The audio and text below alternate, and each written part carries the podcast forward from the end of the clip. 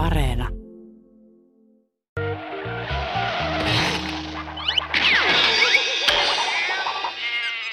Yle Puhe ja Yle Areena. Huumorihommia. Toimittajana Ville Kornilainen. Tervetuloa jälleen huumorihommien pariin ja täällä Tampereen kiertoajelu jatkuu ja nyt ollaan kyllä semmoisessa paikassa Tamperetta, että en ole varmasti koskaan, koskaan käynyt. Mitähän, mitähän kaupungin osataan? Onko tämä Tammela? Tämä on Tammelaa joo ja tuosta ikkunasta näkyy, niin kuin kuulijat voivat sitten aistia, niin Annikin puutalokortteli. Eli silloin kun on normaali tila, niin tuolla järjestetään aina noita Annikin runofestivaaleja. Selvä, selvä. Onko tässä nyt sitten se legendaarinen Tammelan tori jossakin lähellä? Joo, se lähellä, mutta ei se tässä ole. Tästä lähtee niin kuin Osmon puisto tonne. Ja tästä on pieni matka. Ensin on Alko ja sitten on Tammelan tori. Ja, no mitä, se, mitä sieltä Tammelan torilta piti ostaa? Onko se se musta, Mustaa makkara? makkaraa. Musta makkara. Mustaa makkaraa ja ennen vanhaa sieltä trokattiin sitten tietysti myös viinapulloja. Ja siellä on niin kuin va- vanha kansa on kertonut mulle, että Tammelan torilla on eliittipää ja märkäpää. Eliittipää on siellä, missä on ärkioski ja märkäpää on sitten siellä grillin kohdalla, missä niitä pulloja on trokattu. No näin tuli, näin tuli sitten Tampereen historia. Ja samalla, samalla tota, otetaan meidän vieras ihan nimeltä esittely. Tervetuloa huumorihommi Anitta Ahonen. Kiitos paljon. Mä oon aina aloittanut aikaisemmat huumorihommien kaudet sille, että mä oon pyytänyt mun vieraita kertoa vitsin, mutta en pyydä sitä sinulta enkä keltään muultakaan tässä kaudella, koska me käydään läpi, läpi aina kultakin koomikolta yksi vitsi vähän niin kuin syvällisemmin, mutta kerro Anitta, mikä sua on viimeksi naurattanut? Mikä mä oon viimeksi naurattanut? Mm, mikähän nyt olisi? Varmaan jo, joku hauska video ehkä, mitä taiteilijat, näyttelijät on tehnyt tota noin tonne mm, jonnekin someen. Hmm. Taisin katsoa viimeksi, en mä ääneen naurannut, mutta Aku Hirviniemi siellä silloin on ollut joku herneketon kokkaaminen ja mitähän se viimeksi teki, pilkkosipulia ja siellä veri lensi ja se on, hän hauskuuttaa itseään, mutta hän hauskuuttaa myös muita ja Kalle Lamberi, mikähän sen nimi on, niin tämä yksi putoushahmo, niin sillä on joku hevospuku päällä, niin sillä on hauskoja videoita siellä kanssa. Mutta eikö se ole hauska siis Aku Hirviniemestä, jos ajattelee että nyt näinä niin poikkeusoloina, kun hän on aktivoitunut tekemään videoita, niin oli hauskasti sanottu, että hän hauskuttaa itseään, koska se näkyy siinä, mm. että hänellä on itsellään hauskaa, mm. joka ehkä tuplaa vielä sen hauskuuden, että ei, se ei ole niin yleisöä varten tehtyä suoranaisesti. Joo, ja se on mielenkiintoista, että ehkä ekstroverteimmat tyypit on aktivoitunut korona-aikana eniten ja nopeiten, ja mä oon löytänyt taas itsestäni niin kuin sitä introverttipuolta, että mä, mä en tiedä, tekeekö se hyvää mun koomikon uralle, että jos musta tuleekin semmoinen, että mä oikeastaan haluakaan nähdä ketään ihmisiä, tai siirry pelkästään verkkoon tekee jotain juttuja. Hmm. Mutta e- ehkä se ei mene niin. Mutta on vaan niinku jännä, kun miettii, että pitäisikö itsekin tehdä jotain huumorivideo, niin yritin tehdä sellaista vessapaperipaali-juttua, mutta se näytti niin hirveältä. Ehkä mun olisi kannattanut laittaa housut jalkaan, niin se olisi ehkä ollut niin, sitten. Niin, housut, housut, jalassa, mutta ei, ei se mitään. Tänä, näinä päivinä on ihan ok tehdä asioita ilman housuja. Niin, mutta se voi olla, että tämä tulee niin kuin jäädäkseen. Että musta tulee introvertti ja mä en ikinä käytä enää housuja. Niin, eihän meillä tässä nytkään no, eihän housuja. meillä nytkään ole. Eihän sit, sua nyt kukaan nähnyt, kun sä autolla tulit ilman housuja ja Tos, tässä asuu vanhoja ihmisiä, ei ne näe mitään, että ei niitä, ne kiinnittänyt mitään huomioon siihen, että sä menit pallit heiluen. Joo, kukaan ei ajatellut, ajatellut mitään.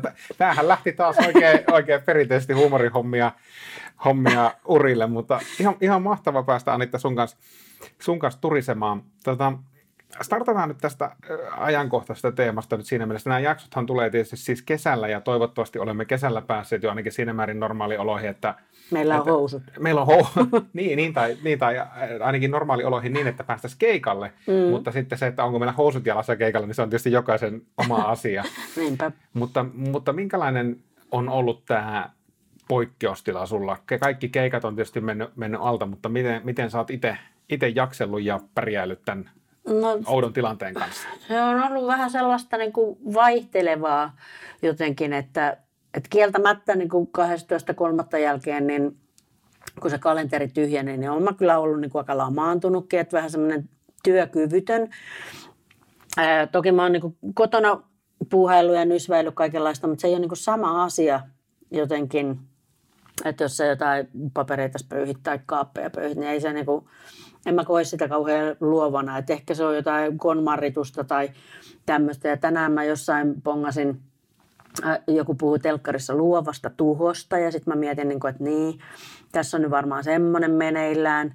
Sitten mä oon niin kuin miettinyt sitä, että pitäisikö mun nyt niin kuin pystyä kirjoittamaan joku 20 minuutin uusi setti. Että mulla olisi sitten niin kuin ihan uutta matskua, kun mä tuun lavalle.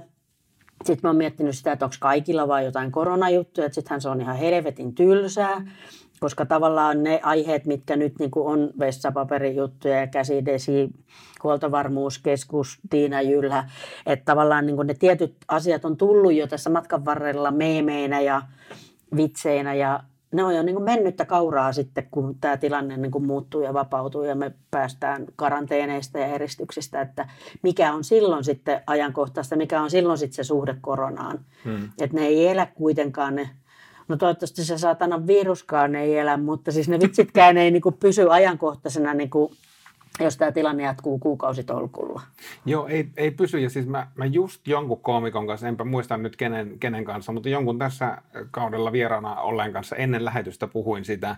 Ja vähän kauhistelin sitä, että käykö todella niin, että meillä äh, komediaklubit täyttyy siitä, että kaikki kertoo, minkälaista sillä koronassa oli. Ja se, se ei kyllä kuulosta kovin niin kuin kiinnostavalta ajatukselta, mm. koska me just eletään nyt parhaillaan semmoista tavallaan että et meemejä tulee ja sitä videota tulee ja me hassutellaan koronalla, niin jaksaako sille enää, enää siinä määrin nauraa? Että täytyy aika nerokas koukku olla jutussa, mm. että se jaksaa kiinnostaa. Näinpä, mutta toisaalta sitten mä ajattelin, että niitä voisi niinku kirjoittaa tavallaan, työstää semmoista niinku raakamateriaalia, että kirjoittaa sitä itsestään pois – että sitten tulisi tilaa sille uudelle. Et tietysti kun on niin pysähtynyt tila ja mitään ei tapahdu, sä et käy keikoilla, sä et niinku oikein havainnoi mitään, että on niinku vaikea sitten napata mistään. En mä Tampereen keskustassa käynyt siis moniin viikkoihin. Mm. Et mun elämä on niinku tosi semmoista eläkeläiselämää ja tosi pientä, että mä käyn suurin piirtein ruokakaupassa ja järvessä välillä. Niin jotenkin, kun se elämä on niin suppeeta, niin jotenkin siihen täytyisi puhkaista joku reikä ja sitten yrittää niin kuin nähdä tätä jotenkin ulkopuolelta tai kauempaa tai, tai jostain. Että kyllä mä luulen, että kyllä niitä näkökulmia sitten ehkä taas tuleekin, kun pääsee vaan tekemään, tekee juttuja tai sitten niitä havaintoja, että miten sen sitten niin jää, että voidaanko me enää ikinä kätellä ja halata ja että miten se vaikuttaa sitten niin kuin meidän siihen normikäyttäytymiseen. Mm. Tuleeko ihmiset enää istua eturiviin? Istuuko ne enää niin kuin vierekkäin, että onko aina penkkiväliä ja käsidesipullo ja joku turvasuoja pleksi välissä. Että, että voihan se näkyä niin kuin sellaisenakin sitten jossain kohtaa, että jos se jää niin semmoinen hätätila päälle. Niin, tuossa on pakko tarttua siis kahteen juttuun, siis tämä kättely, halausasia, niin tämä ei sinänsä harvita mua, koska mä oon hirveän huono tilanteen tulkitsemaan, että milloin mun pitää kätellä ja milloin mun pitää halata. Niin, sulla menee ne aina sekaisin. Mulla menee ne aina sekaisin ja, ja sitten mä aiheutan niinku hämmen, ja sitten kun mä en ole semmoinen halailijatyyppi ja mä en osaa tulkita, että onko se niinku riittävän läheinen ihminen, mun pitäisi halata, niin, niin, niin tavallaan jos tämä jää pois, niin se on ihan fine. Mutta komediaklubilla siis tietysti se, että jos meidän eturivit tyhjenee sen takia, että joku pelkää, että no toi sylkäsee naamaa vielä mm. jonkun, jonkun viruksen, se ei ole hyvä juttu. Niinpä, mutta mulla on sulle ehdotus, että jos, jos sä et tiedä, että pitääkö sun kätellä vai halata, niin ota kolmas vaihtoehto käyttöön, että rupeat heti vaan panemaan. Niin, niin sillä, että se on niinku yllättävää, että sä oot niinku näin tai näin ja sitten sä tuot aivan puskista ja yllättänyt. Se on niinku punchline. Tää, Tämä on... Voi olla vaikea toteuttaa, voi tulla miituu vastaan ja voi tulla Syytä. Mo- niin, mo- monia asioita, mutta se olisi yllättävä, se niin, olisi käänne. niin ja saisi sillä julkisuutta. No sais, ei sitä tarvitsisi tehdä kuin kerran. Tiedätkö, mä, mä luulin, että huumorihommien historiassa yksi oudoimpia jaksoja oli Pirkka-Pekka Peteliuksen kanssa, mutta me ollaan nyt juteltu kahdeksan minuuttia ja ollaan jo päästy tähän vaiheeseen. No niin, niin kato sitä se järjestys teettää. Luuleeko, että sä pääset täältä pois? Sä oot nuori ihminen, ketä täällä on vähän aikaa niin kuin näkynyt, missä okei, okay, tuo menee joku lastenvaunujen kanssa, mutta häntä ei lasketa. Hän on vähän liian alaikäinen. Tämä, tämä muuttui juuri, juuri pelottavaksi. mutta samalla kiinnostavaksi. Tämä, tämä, on, tämä, on, tämä, on, tämä on hauskaa. Hei Anitta, mennään, mennään tota ajassa vähän taaksepäin ja mä oon kysynyt oikeastaan kaikilta mun vierailta, kun kaikki jollakin tavalla ovat huumorin kanssa tässä ohjelmassa olleet, olleet tekemisissä, niin, niin on aina kiinnostanut vähän se niin kuin lapsuus ja nuoruus mm. siitä spektriltä, että ä, olitko sä hauska lapsena, olitko sä kujeilija tai vitsinkertoja tai viihdyttäjä jo silloin, että onko se jotenkin, ollut suhun rakennettu aina? No mä itse asiassa jostain Facebook-päivityksestä luin jonkun jutun. Mun vanha luokkakaveri, siis jostain alakoulusta, se oli laittanut jonkun postauksen sinne, että hän oli jo hauska lapsena. Ja mä en niin kuin, mä tiedä, olinko mä nyt mikään vitsailija tai kujeilija, että joku kauhea tarve mulla on ollut tunkea lavalle. Ja okei, okay, mä soitin nokkahuilua, niin kuin kaikki lapset siihen aikaan suurin piirtein, paitsi ne, joilla oli varaa soittaa pianoa. Me kirjoitettiin yhden luokkakaverin kanssa jotain näytelmiä. Mä en tiedä, mistä niin kuin se idea tuli. Ja siellä oli niin kuin hienosti riimitelty, että mennään Kiinaan ja ostetaan viinaa ja jotain tämmöistä. Ja sitten mä olin jossain kansalaisopiston näytelmäkerhossa ja tämmöisessä, että, ja olin jossakin Demari nuorten, päivän nuorten jutuissa mukana, missä käytiin niin kuin laulamassa kilpailuissa, henkisissä kilpailuissa ja lausumaan varmaan jotain runoakin. Että kyllä mulla niin sellaista tunkua on jotenkin ollut estraadille, että kyllä se seurasi mua siitä. Ja sitten se oli ehkä enemmän sitä, sitä niin kuin laulun kautta tekemistä. Hmm. Että jossain yläasteellakin, en mä muista, voisinko mä nyt lukioaikana enää sitä kauheasti laulanut, mutta kyllä se jotenkin se esiintyminen oli tavalla tai toisella niin kuin aika pienestä asti mukana.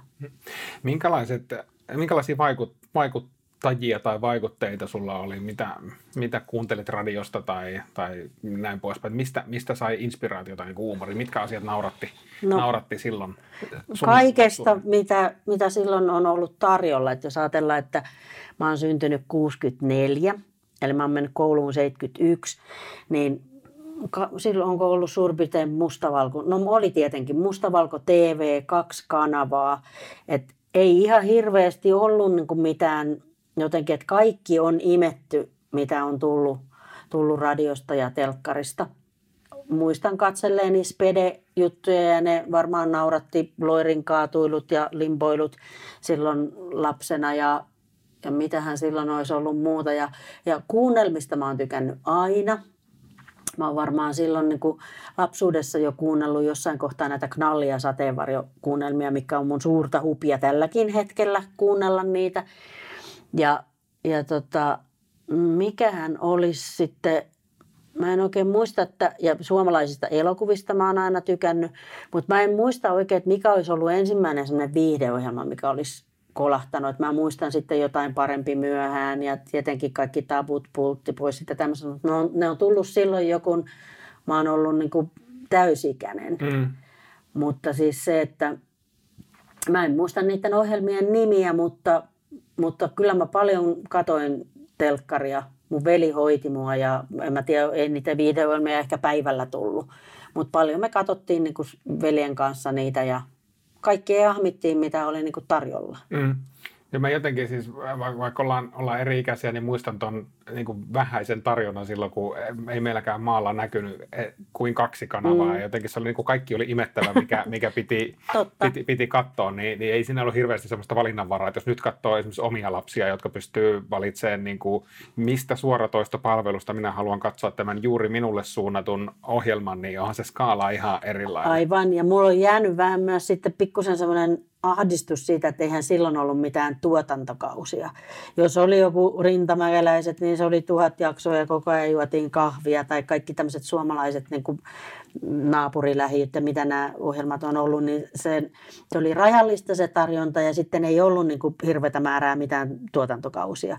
Et mä niin kuin ahdistaa välillä se, että sitten kun mä katson jotain, että aha, joku Killing tuhat tuotantoja kautta jaksoa, että jos mä sitten en ole kiinnostunutkaan siitä, niin onko minun nyt pakko katsoa nämä kaikki. Niin. Että tavallaan sellainen hirveä velvollisuuden tunne myös jotenkin liittyy ehkä protestanttiseen etiikkaan tai johonkin, että kun aloitat jonkun, niin sitten se on katsottava loppuun. Niin eikö ole muuten jännä juttu? Siis sama kuin kirjoissa, musta tuntuu, että, niinku, että, että, on, että kyllä kirja luetaan loppuun, oli se huono tai ei, mutta sitten tässä tämä te- televisiomaratonit, että sä rupeat katsoa ja koukutut kolmen jakson jälkeen ja huomaat, että ei vitsi, täällä on yhdeksän tuotantokautta, no niin. että tähän tulee menee seuraavat niin kuin 96 tuntia. Aivan, ja sitten mikähän tämä nyt oli tämä Ähm, sä tiedät varmaan sen sarjan, missä tämä syöpään sairastunut opettaja rupeaa tekemään huumeita. Joo, siis Breaking Bad. Breaking Bad, joo, mä ajattelin vain Breaking Waves. Ja mä, mä tiesin, että se on niinku hirveä hittisarja ja rupesin katsoa sitä ja mä en jotenkin niinku tykännyt siitä yhtään. Ja sitten mä niinku jätin kesken, kun mä että mä saan jättää tämän kesken. Mä ymmärrän, että tämä on niinku jotenkin erilainen ja tämä kolahtaa ja nerokas. Mutta kun mä en tykkää tästä, mä en kiinny kehenkään näistä ihmisistä ja toi on liian hyvä kuntoinen ollakseen syöpäsairas, niin mun mm. ei ole pakko katsoa tätä. Se on kyllä vastenmielinen sarja siinä mielessä, että siinä on aika vähän niin kuin miellyttäviä ihmisiä. niin, johonkin tarvitsisi voida kiintyä. Kyllä, se on, se on meidän sisäänrakennettu ominaisuus. Mm. No mutta hei, jos hypätään sitten lapsuudesta vähän eteenpäin, niin, niin susta ei tullut esiintyvä taiteilija kuitenkaan niin kuin suoraan koulun penkiltä, vaan, vaan sun ensimmäiset stand-up-kokemukset on 90-luvulta. Joo, tota, siis kyllähän mä, niin kuin, mä jossain kohtaa multa kysyttiin, että mikä mun lapsuuden haave ammatti oli. En minä oikein tiedä, haaveilinko mä mistään. Mutta jossain vaiheessa mä kyllä keksin, että mä haluaisin näyttelijäksi. Mä kävin Turkan kouluun pyrkimässä jotenkin mm, lukion jälkeen. Mä en tiedä, onko mä ollut 19 vai 20 ja, ja en, en päässyt kouluun. Turkka sanomaan vaan mulle, että sä oot lapsellinen, me kotiis kasvamaan. Siis se sanoi sulle, että sä oot lapsellinen? Joo. Ja sehän piti paikkaansa. Mä Joo. olin ihan äärettömän lapsellinen ja naivi ja mä puhuin jotain siitä, että Tampere on jääkiekkokaupunki ja jotain. En mä edes asunut Tampereella. Mutta sä et ehkä silloin ottanut kohteliaisuutena, mutta jälkikäteen Ky- jos ajattelee. Kyllä mä sen jotenkin varmaan ymmärsin, että, mä, et, joo, että e, oli, pal- oli hyvää ja sitten huonoa, että menee hankkimaan vähän elämänkokemusta. Hmm. Joo, mutta sitten siitä tota, mm, pääsin käymään sitten toisella yrittämällä 80-luvulla, katon, sä puhuit 90-luvusta, niin mä rupesin puhun 80-luvusta. Ei se mitään, Eli mennään siis, sinne. niin mä tota, tulin Tampereelle opiskeleen yleisen kirjallisuustieteen draamalinjalle. Eli kun mä en päässyt näyttelijäksi Nätylle enkä, enkä Helsinkiin, niin sitten mä tulin kuitenkin niin kuin draamaa opiskelemaan.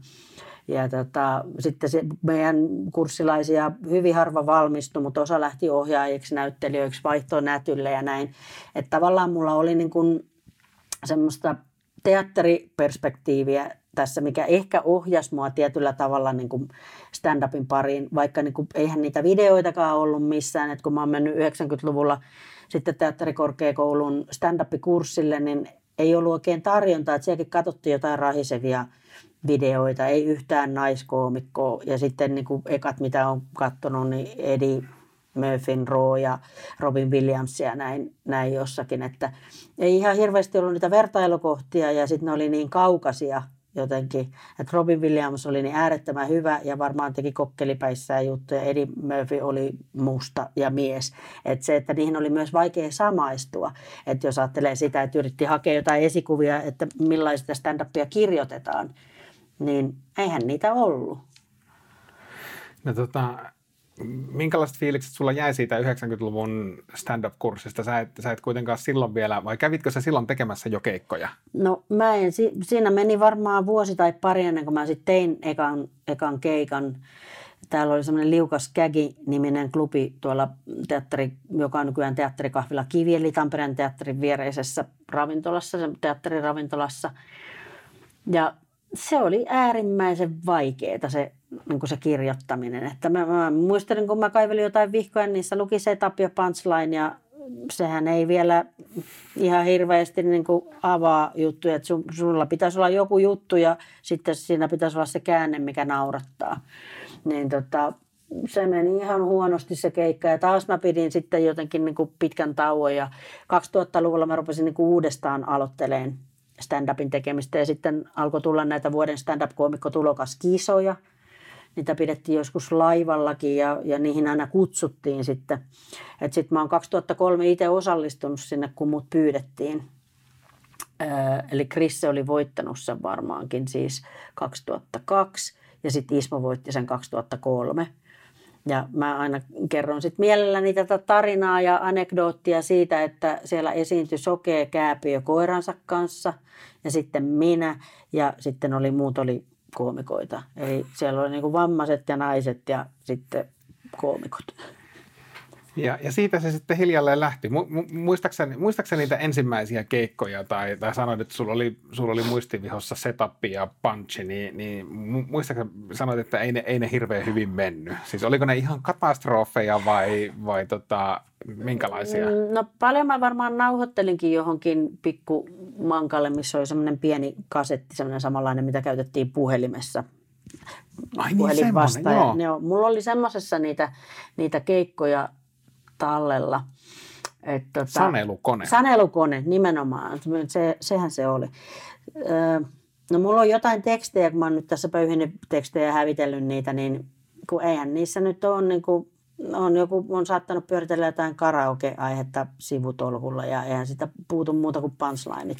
Eli semmoista yleistä horinaa, että ehkä siinä jotain itua olisi ollutkin, mutta en, en mä osannut kirjoittaa. Sitten mä jossain kohtaa näytin yhdelle tutulle niin niitä tekstejä ja se sanoi mulle, että älä vaan kirjoita, älä näy, suurin piirtein, että älä kirjoita itse, kun meet sinne lavalle. Ja sehän ei auttanut mua yhtään, koska se idea on kuitenkin se, että me itse kirjoitetaan ne jutut. Mm. Et mä koin, että mulla meni niin kuin ihan helvetisti aikaa siihen niin kuin oppia jotenkin kirjoittaa sitä stand-upia. Mm. Eli mä koin, että siinä meni lähestulkoon varmaan kymmenen vuotta. Et mä, kyllähän mä keikoilla kävin niin kuin sen, sen jälkeen, kun mä olin 2003, tota, kai mä nyt silloin jo vähän ymmärsin, että mistä on kysymys. Eli ohjelmatoimisto rupesi myymään keikoille. Keikkojen kesto oli 30 minuuttia ja itsekin tehneenä tiedät, että 30 minuutin toimivan setin kasaaminen on äärettömän haastavaa ja vie vuosia Kyllä. itse asiassa. Eli kyllähän siinä oli sellaista, että siinä niin kaivoi itselleen välillä semmoisen kuopan, että ehkä sitten jos 20 minuutin jälkeen sai sen jotenkin sen keikan nostettua sieltä sitten ylös tai osasi tehdä ehkä jonkun jutun sinne loppuun, mikä sitten niin kuin nauratti ja on, on jäänyt elämäänkin sitten jotkut niitä vanhempia juttuja, kun sitten oli onnistunut kirjoittaa jonkun jutun. Mutta se jotenkin, kun ei ollut vertaistukea sillä, että olisi jonkun kanssa niin kuin yhdessä kirjoittanut niitä tai katsonut niitä juttuja, niin sehän on jotenkin ollut haasteellista. Ja tietenkin ohjelmatoimistot halusi myydä ja keikan piti kestää se 30 minuuttia ja, ja jotkut koomikotkin sai palautetta, jos keikka kesti vähemmän aikaa, niin sitten heiltä haluttiin suurin piirtein pienentää sitä laskutettavaa summaa. Et siinä on ollut niin kuin monenlaista jotenkin, että, että mä nykyään ehkä myynkin itteeni niin kuin 20-25 minuuttia mm kestävälle keikalle. Toki se voi olla pidempi, jos se sisältää yksilöityä, räätälöityä aineistoa tai jos se menee hyvin tai, tai näin, mutta se 30 minuuttia oli aivan liian pitkä keikka. Jos oli kymmeneksi minuutiksi ehkä toimivaa matskua, niin vartti olisi ollut varmaan maksimi. Kyllä. Ja sitten kyllä, niin kuin, jos ajattelee niin kuin normaali keikkaakin, vaikka tämmöistä yksityistilaisuuskeikkaa, niin kyllä sitten, jos siellä muutama lasi ollaan otettu, niin kyllä se puolen tunnin keskittyminen, niin se on jo aika pitkä aika keskittyä. Kyllä, että kyllä se, se parikymmentä minuuttia menee tuossa heittämällä, mm. ja sitten kun sä oot hauskaa, niin sitten no anna tulla muutama minuutti vielä no lisää, mutta jos alkaa mennä yli puolen tunnin tai puolen tunninkin mittaiseksi, niin kyllä siinä alkaa jo tekemään mieli lisää vähän jo juotavaa ja vähän päästä, tiedätkö, röökille ja juttelee muita. Tämä on mm. nyt nähty, sä olit hauska, hauska mutta ei sun tarvitse niin täällä koko iltaa niin, pyöriä. Niin, ja sehän on se ideakin, että yleisön pitäisi jäädä nälkäiseksi. Eli sun pitäisi olla siellä just semmoinen sopiva aika, että ne olisi halunnut vielä katsoa sua vähän enemmän, eikä niin päin, että häivy jo. Painu elvettiin sieltä Niin, kyllä.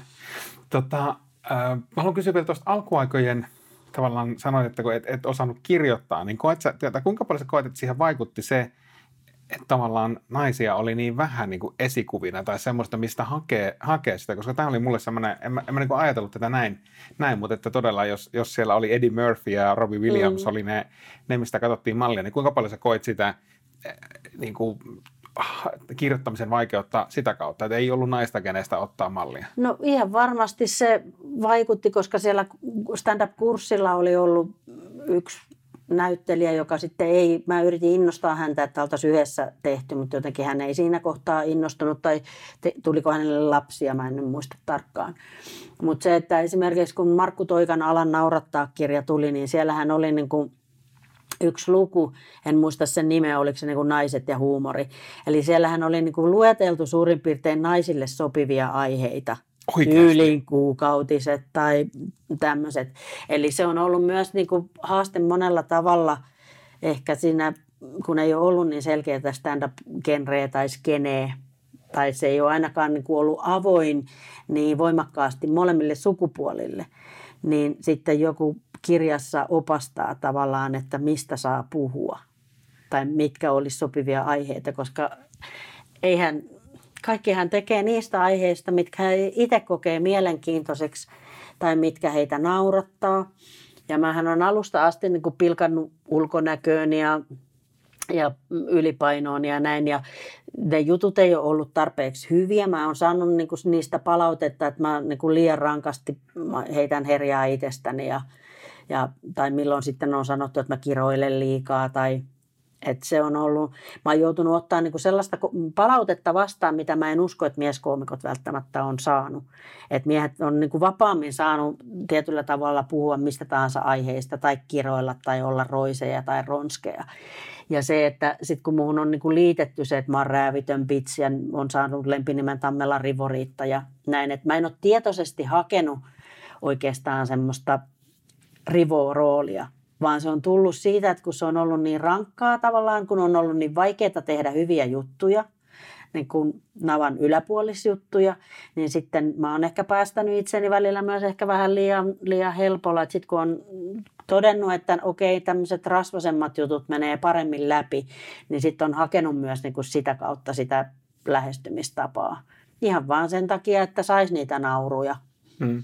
Et se, on, se ei ole ollut, mä en, mä en ainakaan koe, että se olisi ollut niin tietoista se, että mä olisin heti vaan, no niin, pilluvitsillä mennään, että tämä on se ainoa tie. Ja sitten sit kun siitä on tullut vähän sellainen tavaramerkki, niin sitten on tullut vähän sellainen olo, että no why not, mä voin erottautua tällä, että koska sitten on muita koomikoita, jotka ei tee niin. Hmm. Kyllä, joo, ja, sit, ja jotenkin toi, tota taustaa vasten, niin se, se kuulostaa niin kuin ihan supermielenkiintoiselta. Mm. Tai tavallaan se, että on ikään kuin ajautunut tekemään. Ajautunut tekemään, siis on tietyllä tavalla, jos miettii sitä niin kuin taustaa, niin tietyllä tavalla niin kuin puhuu tabuista tai mm. aiheista, jotka ei varmasti ole kirjassa mainittuja mm. aiheita, mistä naisen olisi sopiva puhua lavalla. Aivan. Plus se, että okei, mä olin nyt vähän aikaa sitten Instalivessä, missä puhuttiin brändistä ja brändin rakentamisesta. Eihän 90-luvulla esimerkiksi puhuttu mistään brändistä, tai ei vielä välttämättä 2000-luvun alussakaan niin selkeästi ainakaan. Tai se, vaikka siitä olisi puhuttukin, niin se on ehkä ollut sitten enemmän yrityselämässä ja, ja tuotemerkeissä ja tämmöisissä vahvoissa niin kuin asioissa. Et ehkä niin kuin joku Sami Hedberg on, on tuonut niin kuin isosti sitä, sitä stand-upiinkin, että hän on luonut itsestään tuotteen ja brändin ja hänellä on erilaisia niin kuin asioita myynnissä niin kuin hänen nimensä ja hänen imakonsa kautta. Mm. Et siinä meillä ehkä muilla on, olisi paljon oppimistakin, koska ei, ei osata tehdä niin isosti eikä osata ehkä tuotteistaan myöskään itseemme ja sitä, mitä kaikkea me voitaisiin myydä. Joo, se on totta. Ja sitten tietysti stand-up-koomikolla helposti, jos ruvetaan puhumaan brändäämisestä tai itsensä markkinoimista, niin helposti mennään siihen niin kuin valheelliseen kuvaan, että hetkinen – nyt jos mä rupean tässä brändäilemään itseään, niin mitä tapahtuu mun taiteelle? Että et tavallaan se on helppo keino olla brändäämättä tai olla miettimättä sitä, että voisiko tätä tuotteesta Aivan. tai voisiko tätä rakentaa, niin kuin voisiko tästä rakentaa oikeasti bisneksen tai Aivan. liiketoiminnan. Että helposti ajatella, että se on tätä mun sydänverellä tuotettua, joka, jonka niin kuin täytyy tuntua sekä sydämessä että lompakossa. Aivan. Niinpä. Ja sehän siinä niin kuin tavallaan myös on jotenkin ollut haastavaa, kun stand-upin tekemiseen ja esittämiseen liittyy niin kuin, siihen liittyy vähän, vaikka mä väitän, että en koe häpeää, niin joskus tulee semmoinen häpeän tunne niin kuin keikan jälkeen jotenkin semmoinen ohikiitävä hetki. No tietysti silloin, jos, jos se on ollut musertava huono se keikka, niin sehän on niin kuin, ainakin alkuaikoina, niin se meni mulla niin, kuin niin syvälle jotenkin sieluun, että mä ajattelin, että mä oon aivan sysipaska ihminen, mulla ei ole oikeutta elää ja nirhasi ranteita auki. Et kesti kauan niin kuin ymmärtää, että hei se nyt on yksi keikka keikkojen joukossa, kukaan ei muista sitä sen jälkeen ja en välttämättä muista edes mun nimeeni. Et mut on sekoitettu moniin muihin artisteihin tai nimi on väärin ja Ristikossakin nykyään. Mä löydyn Ristikosta sekä Anitta Ahola nimellä että Anitta Ahonen nimellä. Miten Anitra Ahola? No niin, no se, sekin on aika lähellä. Sitäkin on käytetty suurin piirtein. Ja Anita Hirvosenakin on esitelty. Joo. Joo, ihmisillähän on siis stand- varmasti monen muunkin asian suhteen, mutta stand-up-koomikoiden niin nimien suhteen todella huono muisti. Ja monella koomikollahan on vitsejä siitä, että on ollut mm. itse keikalla ja, ja tullut, tullut kehumaan, että se ei ollut sun keikka, se ei ollut kovin hyvä. Ja siis tämmöisiä niin hauskoja juttuja, että ehkä stand-up-koomikolla olisi tässä tuotteistuksessa mm. ja brändäämisessä niin kuin oikeasti, oikeasti tehtävää. Tota, mm, kun sä rupesit tekemään tekee stand-up-komikkaa niin kuin enemmän, niin kuinka selvää sulla oli se, että sä tuot sitä ittees niin kuin vahvasti, vahvasti esille, esille mm. ja, ja, ja tavallaan aiheita, jotka saattaisi tuntua aroilta, aroilta mm. niin kuin puhuit ulkonäöstä tai ylipainosta mm. ja muusta, niin kuinka selvää se oli sulle niin alusta asti, että nämä on teemoja, mistä, mistä sä haluat puhua? No siis semmoinen itselle nauraminen on ollut niin kuin mukana vahvasti aina, mutta se, että mä en ole niin kuin välttämättä niin kuin ajatellut sitä taas sitten sillä tavalla, että, että jotkut aiheet olisi arkoja tai, tai ei. Että ne on tullut sitten vasta ehkä myöhemmin niin kuin elämäntilanteiden muuttuessa. Plus se, että, että kun ajatellaan, että mä oon aloittanut sitten niin kuin, mitä 2000-luvun alussa ja sitten 2005 ruvennut tekemään niin kuin ammatikseni, niin mä oon 2004 vuonna täyttänyt 40. Et mähän on tehnyt tätä niin kuin sitten työkseni aikuisiässä. Eli silloin ainakin kuitenkin on sit itsensä kanssa niin sinut, että, että tavallaan mitä kauemmin on tehnyt ja mitä enemmän aikaa on mennyt, niin ei välitä ihan niin hirveästi enää siitä, että mitä ihmiset ajattelee ja mitä ne sanoo. Ja sitten kun joku syöpäaihekin putosi mulle niin kuin syliin, en mä ole koskaan ajatellut, että puhunpa nyt syövästä. Et mä olin puhunut itsestäni ja vanhasta äidistäni ja veljestäni, koska ne oli mun elämässä läsnä niin kuin voimakkaasti. Ja sitten se syöpäaihe tuli siihen mukaan, kun mä sain 50-vuotislahjaksi syövän. Ja sitten mulla ei tapahtunut sen vuoden aikana mitään. Ja sitten mä vaan rupesin kirjoittaa niin kuin tavallaan niitä syöpäjuttuja sen enempää jotenkin ajattelematta, että, että mä oon nyt jonkun tabun äärellä. Ja sitten ne on jäänyt, ne on vähän niin kuin muuttunut ja vaihtunut ja jäänyt niin kuin ohjelmistoon, koska sitten mä oon myös huomannut, että kun mä oon tämmöisissä syöpävertaisryhmissä ja tunnen paljon syöpäsiskoja, niin siellä yleisössäkin on näkynyt milloin kaljupäitä ja milloin myssypäitä ja mä oon saanut palautetta mm, livenä sitten keikan jälkeen, että mulla on tullut niin semmoista omaa kohderyhmää myös niissä katsojissa ja siinä yleisössä – tai kun mä oon puhunut omaishoitajuudesta, niin keikan jälkeen mä oon saanut sitten palautetta, että mäkin oon mun sukulaiseni, läheiseni omaishoitaja. Että sieltä on niinku tullut semmoisia kohderyhmäpolkuja vähän, keille on myös sitten mukava tehdä niinku niitä juttuja. Että okei, sitten jos sä menet firmakeikalle, niin heitä ei ihan hirveästi välttämättä kiinnosta mun alapään syöpä tai mitä mun vanhalle äidille tai kehariveljelle kuuluu. Mutta toisaalta sitten taas jostakin äidistä ja veljestä ja sukulaista puhuminen on niin universaalia, että kaikilla on joku mm-hmm. äiti tai äitipuoli tai mikä tahansa, että semmoisia tunnistettavia asioita on kuitenkin, niin kuin, mistä ihmiset saa ehkä kiinni. Kyllä. Ja, ja, joo. Mutta jos palataan tuohon tuohon niin syöpäteemaan, niin, mm. niin silloin, kun, silloin kun sait aikanaan diagnoosin, niin, niin kuin, oliko se sinulle niin alusta asti selvää, että mä tuun tekemään tästä huumoria. Tietysti niin kuin siinä on varmasti eri, men, mennään niin kuin erilaisissa aalloissa mm. sen sairauden kanssa, mutta, mutta mm. oliko se sulle niin kuin alusta asti selvää, että tämä menee lavalle? Öö, no ei, mutta mä tein muutamia keikkoja siinä kipeänä ollessani ja sitten jotenkin kesällä 2014 mä varmaan varovasti niin kun menin sitten huurupiiloon testaileen jotain juttuja ja sitten tarjoilija tuttuni sanoi mulle, niin kuin rupesi sanoa, että niin sä teet nyt comebackia ja mä en ollut niin kuin ajatellut, että onko mä nyt ollut niin, kuin niin kauan pois, että, että comebackiko tämä nyt on. Ja sitten kun mä tota, noin, syksyllä 2014 tein niitä syöpäjuttuja, niin mä itsekin huomasin, että yleisö ei oikein tiennyt, että miten ne ottaa niitä vastaan. Ja sitten mä niin kuin tajusin sen, että, että jotenkin mun täytyy tuoda ne niin kuin riittävän raadollisesti ja radikaalisti esille, että se yleisö, että sinne tulee hyvät punchlineit, että se yleisö pystyy nauraamaan niille. Että jos ne on liian semmoisia niin jotakin varovaisia, niin ne, ne ei näe niin kuin sitä käännettä Et jotenkin niitä täytyy ehkä sillä, jos puhutaan nyt vaikka sitä kahdesta tarinasta, niin kuin se yksi sun aikaisempi haastateltavassa puhuu, että mun täytyy johtaa hyvin harhaan niin kuin niillä tarinoilla, että sit yleisö saa sen palkinnon ja sen naurun. Hmm. Että mitä rohkeammin mä uskalsin itse kertoa niistä, että mä en niin kuin arastellut niitä, niin sitä paremmin ne jutut alkoi jotenkin mennä upota yleisöön.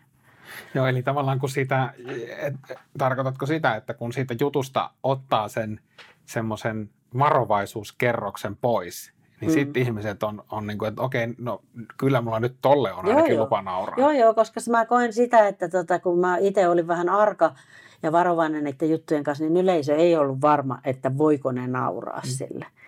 Mutta se, että mä olin vähän huonossa kunnossa vielä silloin, että ehkä se varovaisuus liittyy myös niin kuin siihen, että mä uskaltanut niin kuin fyysisestikään niin kuin kertoa niitä, kun mä suurin piirtein varmaan ajattelin, että haava aukeaa, mm. iso vatsaan tehty leikkaushaava tai jotain, jotain muuta, mutta tota, sitten se antoi mulle, niin kuin, mä sain siitä niin kuin hyviä fiboja ja toki se oli myös niin kuin tietyllä tavalla terapeuttistakin, että mullahan oli niin kuin siinä alkuvaiheessa, niin itse asiassa mä en varmaan mä lähestyin sitä syöpäaihetta vähän kautta rantain, että mä saatoin puhua jostain Ritvasta, joka oli tehnyt mulle peräsuolitähystystä ja jotain tämmöistä, että se ei liittynyt edes ihan suoraan siihen, siihen syöpään, vaan siihen, kun sitä tautia vasta etsittiin ja näin, että eh, mä tai sitten niin no, ne, ne vähän eli ja muuttui. Mä ihan kaikkia niitä alkuaikojen juttuja edes, edes muista, mutta tota, niitä nyt, mitkä, mitkä niin kuin juolahti mieleen ja mitkä, mitkä oli ajankohtaisia. Niin kuin, että kaikki jutut ei aina edes päätynyt pitkäaikaisesti lavalle. Et 2014 oli jalkapallon MM-kisat ja mä katoin paljon niitä kisoja. Mä katoin silloin myös olympialaisia. Ja, ja sitten niin kuin jalkapalloa katellessa, niin mä rupesin antaa syöpäsoluille nimiä ja ne oli kynttereitä ja, ja jotain saksalaisia diittereitä. Huonosti ne siellä kentällä jakso juosta, kun ne oli vä- yhtä väsyneitä kuin mun syöpäsolut. Että se, että niin kuin, tavallaan se syöpä ja sitten niin kuin ne siihen siinä vaiheessa tapahtuvat asiat, niin niistä löysi niin kuin jotain yhtymäkohtia. Et toivottavasti esimerkiksi jotenkin koronasta ja sitten siitä sen hetkisestä tilanteesta, että niitä pystyisi jotenkin niin kuin yhdistämään sellainen niin sieltähän se löytyy se hauskuus, niin. eikä vaan siitä, että kerrotaan, miten me ollaan tehty eristyksessä, koska kaikki on tehnyt samoja. Kaikki on tehnyt samoja asioita, aivan. Kyllä. Tuota, sanoit, sanoit siinä, että, että niin kuin syövästä kirjoittaminen oli, oli terapeuttistakin, niin, niin mm. kuinka tärkeää se oli sulle, että sä toit sen niin kuin vakavan sairauden lavalle ja, ja, ja tavallaan käsittelit sen myös, myös sitä kautta? Mm.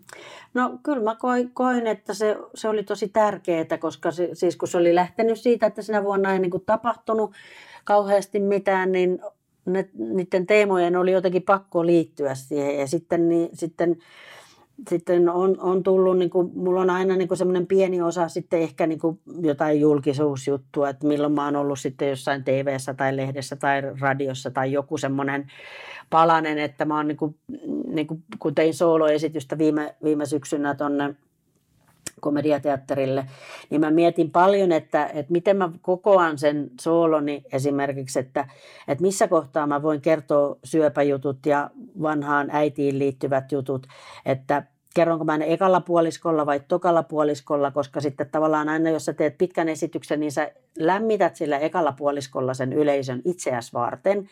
Ja mä otin tietoisen riskin, että mä kerroin ne jutut, ne vakavammat jutut ekalla puoliskolla. Et ensin mä kerroin semmoisia feel good juttuja, millä oli tarkoituskin naurattaa niin kuin julkisuuteen ja, ja tämmöiseen liittyen. Ja sitten mä lähden niin kuin sukellan syvään päähän ja välillä kerto, kerroin, en, en joka kerta kertonut, kun oli pikkujouluyleisö ja välillä enemmän ja välillä sitten oli niitä, jotka oli tullut vartavasten katsoa mua, niin tota, syöpämuijien pahoinvointimessuista ja tämmöisistä, että joka on semmoinen oma kokonaisuutensa, mitä en, en sitten läheskään aina, aina kerro. Ja sitten toisella puoliskolla ikään kuin palkitsin sen yleisen, että en enää palannut niihin raskaisiin aiheisiin. Niin ne on semmoisia niin kuin, tavallaan moduleita, mitä niin kuin omassa, omissa jutuissa on.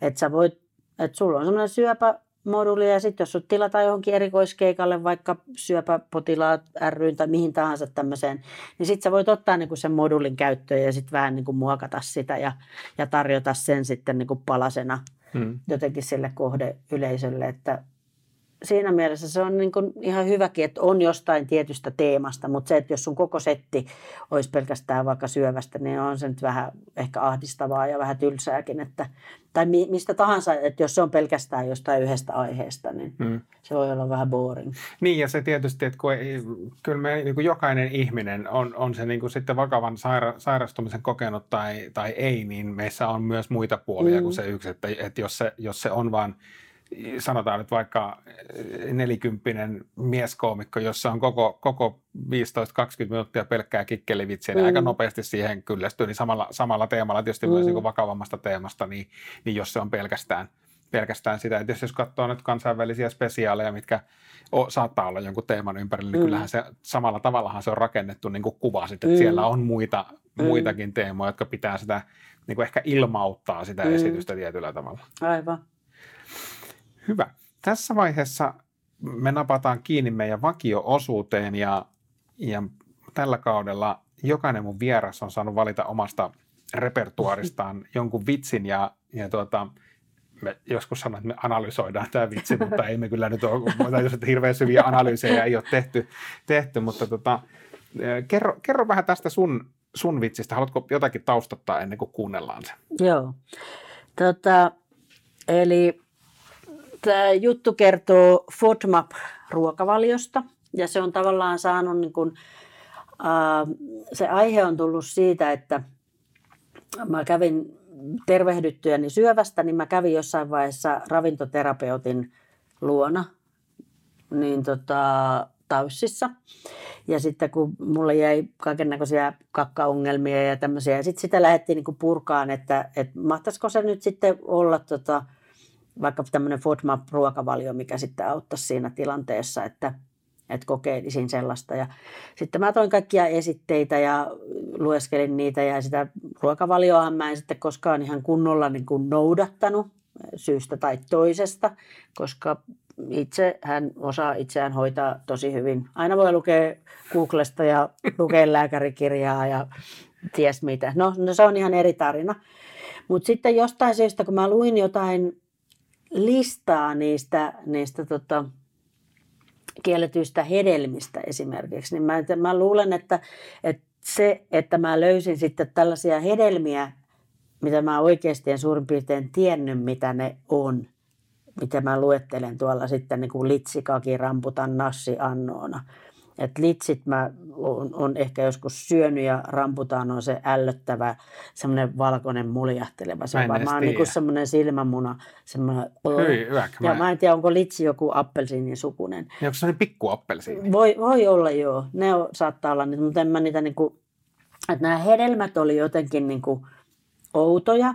Että niistä sai tämmöisen hyvän listan. Mä oon aina rakastanut kaikkia listoja. Mulla on ollut milloin, milloin niin kuin jotain urheiluun liittyviä listoja ja Joskus mä oon tehnyt cheerleadereistä kaikenlaisia listoja, kun niillä oli hauskoja suomennoksia niille nimille, että mä, mä oon listaihminen. Ja tietysti sitten FODMAPissa nauratti myös tietysti se, että se on niin vaikea se sana ärtyvän suolen oireyhtymä. Huonosti imeytyvien lyhytketjusten hiilihydraattien välttäminen toiminnallisissa vatsavaivoissa. Eli tavallaan niin kun, kun löytää jonkun jonkun niin kuin, on aihe ja sitten löytää siihen niin kuin, tiedätkö, jonkun. Mä en muista, missä järjestyksessä tämä on niin kuin, syntynyt. Mä en ehtinyt jo muistanut kaivella, niin kuin, että mi, missä muodossa se on ollut, kun mä oon sen ekaa kertaa vienyt lavalle. Mutta sitten kun sä käyt sitä makustelemassa, kirjoitat sen, niin kun mä kirjoitan aika sanatarkasti juttuni. Sitten mä käyn treeniklubilla niin kun testaamassa niitä ja nauhoitan ja kuuntelen, että se rytmi tavallaan löytyy sieltä. Ja mä muistan, että, että tota, joku, joku katsoja antoi mulle tähän vielä niin kuin lisä punchlinein, kun tuo puhutaan, että mitä mä sitten syön, kun kaikki on niin kuin eliminoitu, että jäljelle jää niin kuin pienet kivet ja sadevesi ja lopun aikaa syön valoa. Niin joku antoi mulle tuon lauseen, että jotenkin, että herkkupäivänä syön puranaa ja vahdotettua vettä. Hmm. Että mikä on ollut niin kuin myös, myös tavallaan, toi tuli niin kuin katsojavinkkinä, mutta se, että se, mikä koomikoiden kanssa niin semmoisessa vertaistukihommassa on parasta, on se, että ainahan mieskoomikot ei kuuntele naiskoomikoiden keikkoja. Ja sitten kun on saavuttanut tietyn aseman, niin huomaa, että ai, kollegani on kuunnellut minua. Koska silloin kun joku tulee antaa sulle jonkun ohjeen, että sä voisit lisätä tuohon sun juttuun tollaisen jutun, tai, niin se on niin kuin kaikkein rakentavinta ja hienointa jotenkin, kun sä saat jonkun vinkin joltain et, et kun yleisö tulee sanoa sulle, että se kertoo sulle jonkun jutun tai vitsi, sä saat käyttää tätä. Ja, ja hirveän harvoin niitä pystyy käyttämään mihinkään, mutta joskus niin kollegat pystyy antamaan sulle niin kuin jonkun, toi ylimmäisen Tommi antoi mulle yhteen juttuun niin kuin tosi hyvän lisä, lisäpunchline tuossa vähän aikaa sitten. Kuuntelin yhden keikkani vähän aikaa sitten, niin tajusin, että mä olin sitten lisännyt sen, sen keikan jälkeen sen punchline sinne, kun hän auttoi mua Joo, ja, se on... ja Haapalan Antti on toinen, joka on auttanut mua mun vesijuoksujutussa, mihin mä oon lisännyt sen, että se näkyy uimaltaassa, on kun siskon makkarakeitto, josta on poistettu kaikki vihannekset. Eli Antti on antanut mulle tähän lisäpunchline ja Tommi on sitä ottanut yhdessä toisessa jutussa. Joo, ja se on äärimmäisen, siis mä oon ihan samaa mieltä siitä, että et, et yleisöltä tulee usein, saa käyttää mm. osastoa, jotka niin 99,5 prosenttisesti jää käyttämättä. On, mulla, taitaa mulla joku juttu olla, johon on niin kuin kaveri, mm. kaveri heittänyt. Mutta sitten tämä koomikoiden kanssa tuleva niin vertaistuki, ja varsinkin kun se tulee pyytämättä mm. ja yllätyksenä, sille, että mm. hei, mulla tuli mieleen tämmöinen juttu, ja sitten kun sä tajuat, että okei, mm. toi koomikko tuntee mut, ja se tietää mun tyylin, mm. ja se on niin kuin pohtinut, että ei vitsi, toi sopisi just sulle. Aivan. Ja sitten kun se istuu täydellisesti siihen juttuun, niin kuin vaikka, vaikka tuota vesijuoksu ja mm. siskon makkarakeitto, niin mm. se on mm. niin kuin mahtavaa. Ja se tarkoittaa mm. sitä, että se kaveri on keskittynyt Kyllä. ja kuunnellut ja pohtinut. Mm. Et, et, tota... Ja sitten kun se on, stand-upissakin on niin hienoa se, että sä pystyt niinku tekemään semmoisen, että jos se kuulostaa visuaaliselta se tarina vielä, että sä voit niinku nähdä sen, että kuinka ne siskon makkarat siellä pompsahtelee siellä vesijuoksualtaassa tai uima-altaassa, niin se on aina niin kuin hienoa, että pystyy niin kuin sanallisesti kertomaan asian, jonka joku voi nähdä. Kyllä, se on, se on mahtavaa. Täytyy vielä nostaa koomikoista esille, siis tota, Haustalan Tomi, niin, niin tota, siitä aina odottaa, jos on samalla keikalla Tomin kanssa, että kuunteleeko se setin vai ei, koska heti keikan jälkeen, niin silloin pitkä, mm. hän on insinööri, niin hän mm. on tehnyt hyvin ana- analyyttisen setin, että mulla tuli tommonen ja tommonen ja tommonen ja tommonen juttu. Ja, ja vuokaavio. Ja, no vu- vuokaavio, vuokaavio suunnilleen, että et, et se on, se on niin kuin mahtava saada palautetta, palautetta ja, ja kehitysehdotuksia, mutta mennään he kuuntele toi FODMAP-juttu tähän väliin. Okei, lihavilla saattaa olla monesti joku dietti päällä, joku karppaa ja joku lerppaa ja tekee ties mitä. Ja mäkin joudun käymään jossain vaiheessa taussissa ravintonatsi, ravintoterapeutin luona. Ja sain hienon ruokavalion, FODMAP, FODMAP, aivan saatana hieno ruokavalio. Siis ärtyvän suolen oireyhtymä. Eli huonosti imeytyvien lyhytketjuisten hiilihydraattien välttäminen toiminnallisissa vatsavaivoissa. Se on suomeksi paska haisee ja balalaikka soi. Tai istun taikka kävelen, perse soittaa sävelen. Hyvä, semmonen oli, oli FODMAP, FODMAP-juttu. Tota, sanoit tuosta jutusta, että et muista ihan niitä ensimmäisiä versioita, mutta osaatko suunnilleen sanoa aikaa tai kehitysvaiheita, kuinka kauan meni, että juttu päätyi tohon muotoon? Kyllä se varmaan sitten loppujen lopuksi aika nopeasti on päätynyt tuohon muotoon. Mutta mä mietin, että onkohan tämä syntynyt 2015 vai 2016. Jotain niitä, niitä aikoja todennäköisesti.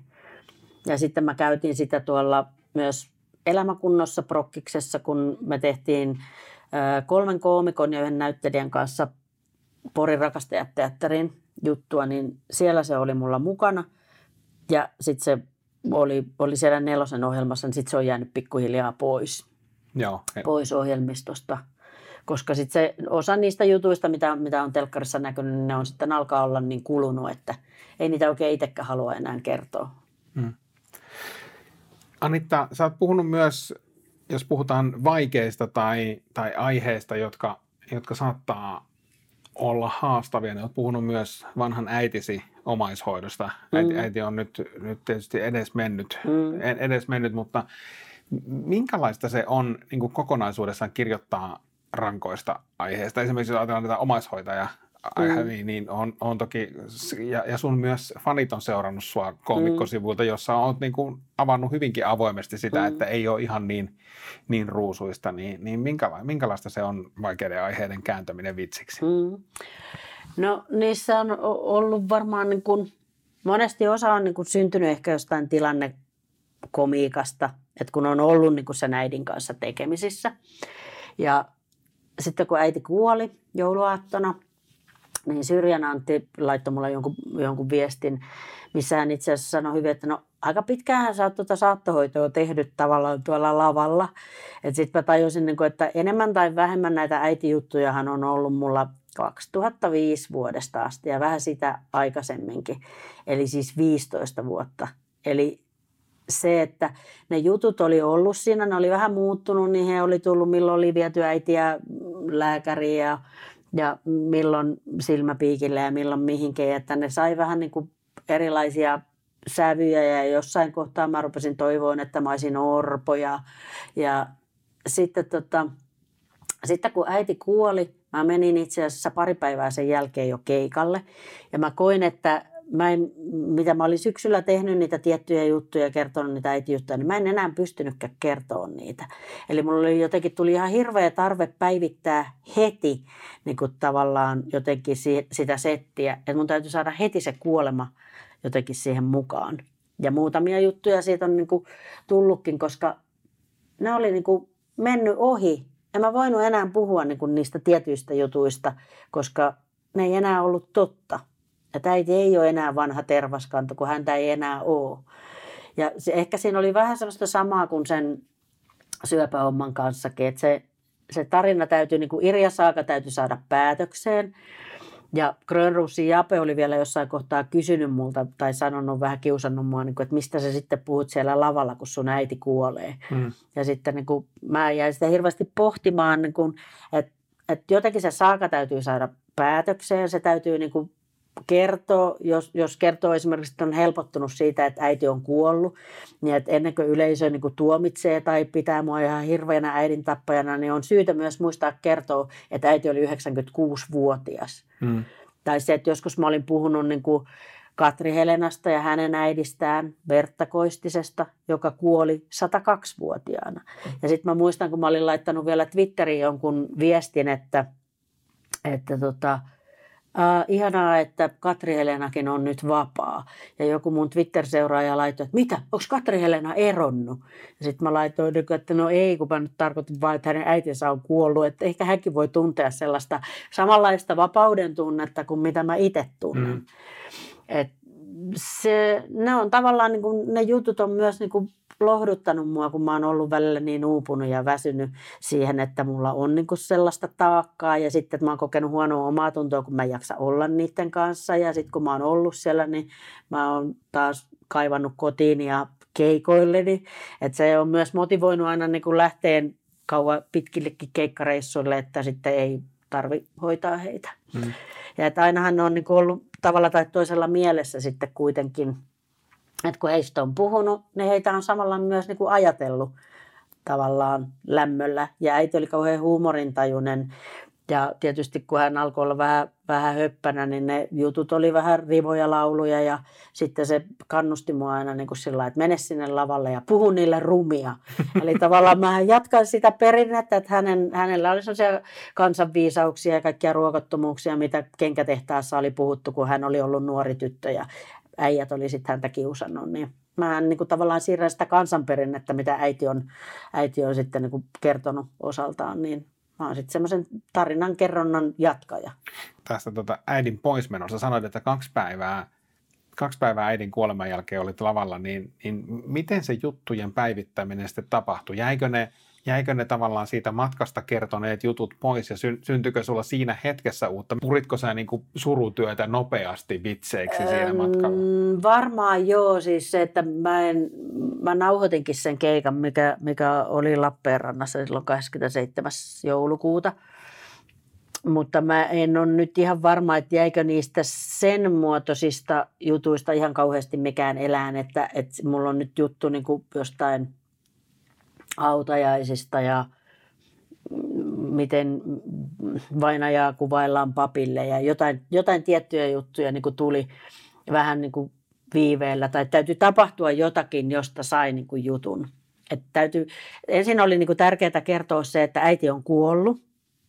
Ja, ja sitten jotenkin se, niin kun, että on helpottunut ja on vapautunut, että, ei teitä, että ottakaa ihan rauhassa, että, että tämä on vaan niin kuin hyvä asia, että näin, näin kuuluu käydä ja, ja sitten kun mä sain niin äidiltäni tämmöisen sormuksen, niin sitten mä oon miettinyt kauheasti niin kuin tähän sormukseen liittyviä juttuja. Ja sitten se on lavalla kulkenut niin kuin tyyli, että jos tämä keikka menee, tämä on tämmöinen mustanaamiosormus, että jos tämä keikka menee päin persettä, niin tällä tulee semmoisia mustanaamion pahamerkkikuvia, jos tämä tulee, menee hyvin, niin tulee semmoisia sydämenkuvia lähtee täältä, tai tuun laittaa teidän ottaan. Joo. Että tota, jotenkin, mm, mä en tiedä, olisinko mä sitten ehkä niin kuin, jos mä olisin jo aikaisemmin niitä syöpäjuttuja kertonut niin nopeasti, niin olisinko mä sitten ruvennut ehkä niin äkkiä kertoa mitään, mitään äitijuttuja. Mutta se oli vaan tärkeää, ja uutena vuotena oli silloin myös, myös keikka, niin kyllä mä sen koin jotenkin niin kuin kauhean voimaannuttavana sen, että, että pystyy sanoa jotain ääneen, vaikka se olisi vähän myös niin kuin epäkorrektia siinä mielessä, että onko se nyt kiva iloita siitä, että joku on lähtenyt täältä pois. Mutta siis sellaistahan se komiikka on, että sä voit, sulla on oikeus, sulla on se mikki, sä voit sanoa jonkun asian siellä lavalla ääneen vähän möläyttämällä ja joku saattaa sua paheksua yleisössä, mutta joku saattaa sitten myös olla sitä mieltä, että ihanaa, että joku sanoo tuon ääneen. Hmm. Ja selvästi sulla on tämän sun komikan muuta, niin kuin sanoitkin jo aikaisemmin, niin muodostunut tällaisia yhteisöjä. Siis mm. esimerkiksi omaishoitajat sanoit, mm. että, että teet heidän, heidän kanssaan välillä keikkaa tai mm. ja, ja, ja sitten syöpä, syöpäpuolella taas. Mm. Eli, eli tavallaan ihmiset, jotka on samanlaisessa tilanteessa mm. tai on ollut samanlaisessa tilanteessa, Aivan. niin joku antaa äänen sille, että hei, tälle voi, voi niin kuin nauraakin. Joo, joo, koska siis se, että, että moniin asioihin liittyy tietysti ristiriitaisuuksia ja, ja parikin puolta, että, että se, että tietysti jos sä haluat esittää ulospäin, että kaikki on niin kuin hyviä, ei tässä mitään ihana, ihana hoitaa niin kuin vanhoja sukulaisia tai olla omaishoitaja. Ja sitten se on kuitenkin niin kuin tosi ristiriitaista, että mäkin syksyllä olin, olin hoitamassa äitiäni viikoja. Musta se oli, mä en suurin piirtein muista sitä viikosta mitään, kun se oli jotenkin niin ahdistavaa ja ympyrät oli niin pienet ja mä ratkaisin sen vaan sillä, että mä laitoin koko ajan ruokaa, jota suurin piirtein kumpikaan meistä ei halunnut syödä. Mutta se on, elämästä tulee niin kuin parhaat vitsit ja, ja elämä tarjoaa kuitenkin jotenkin sitä materiaalia, jos vaan niin kuin osaa ottaa onkeensa ja poimia sieltä niitä hauskoja juttuja. Kiitos Anitta, Anitra. Kyllä mä, se, tämä osaan oike, oikein lausua sitä. Kiitos Anitta, Anitta Ahonen, että pääsit vieraaksi. Oli mahtava, mahtava rupatella. Kiitos kun pyysit.